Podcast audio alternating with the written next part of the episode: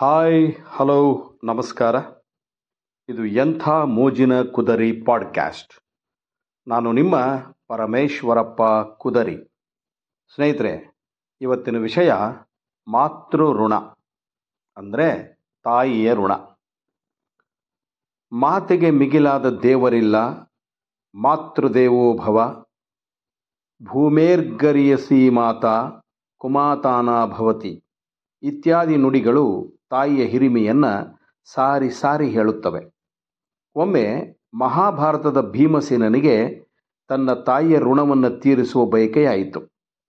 ತಾನಿಷ್ಟೊಂದು ಬಲಾಢ್ಯನಾಗಿರುವಾಗ ತಮಗಾಗಿ ಬಹಳ ಕಷ್ಟಪಟ್ಟಿರುವ ತನ್ನ ತಾಯಿಯನ್ನು ಸಂತೋಷಗೊಳಿಸುವ ಮನಸ್ಸಾಯಿತು. ಅದಕ್ಕಾಗಿ ಆತ ಮಾತೆ ಕುಂತಿಯನ್ನು ಎತ್ತಿಕೊಂಡು ಭೂಮಿಗೆ ಮೂರು ಸಾರಿ ಪ್ರದಕ್ಷಿಣೆ ಹಾಕಿ ಬಂದ. ನಂತರ ತಾಯಿಯನ್ನು ಕೆಳಗಿಳಿಸಿ, ಅಮ್ಮ, ಈಗ ನಿನಗೆ ಋಣ ತೀರಿತೆ ಎಂದು ಕೇಳಿದ. ಅದಕ್ಕೆ ಉತ್ತರವಾಗಿ ಕುಂತಿ ನಗುತ್ತಾ, ಮಗನೇ, ನಿನ್ನನ್ನು ಗರ್ಭದಲ್ಲಿ ಇಟ್ಟುಕೊಂಡು ಒಂದು ಕೊಡ ನೀರು ತಂದಷ್ಟು ಋಣ ತೀರಿತು ಎಂದಳು. ಭೀಮನಿಗೆ ತನ್ನ ಅಜ್ಞಾನದ ಅರಿವಾಯಿತು. ಕೂಡಲೇ ಮಾತೆ ಕುಂತಿಯ ಚರಣಗಳಿಗೆ ನಮಸ್ಕರಿಸಿ, ಅಮ್ಮ, ನಿನ್ನ ಋಣ ತೀರಿಸಲು ಸಾಧ್ಯವಿಲ್ಲ, ನನ್ನನ್ನು ಕ್ಷಮಿಸು ಎಂದ. ಹೌದು ತಾಯಿ ಹಾಗೂ ತಂದೆಯ ಋಣ ತೀರಿಸಲು ಯಾವ ಮಕ್ಕಳಿಗೂ ಸಾಧ್ಯವಿಲ್ಲ.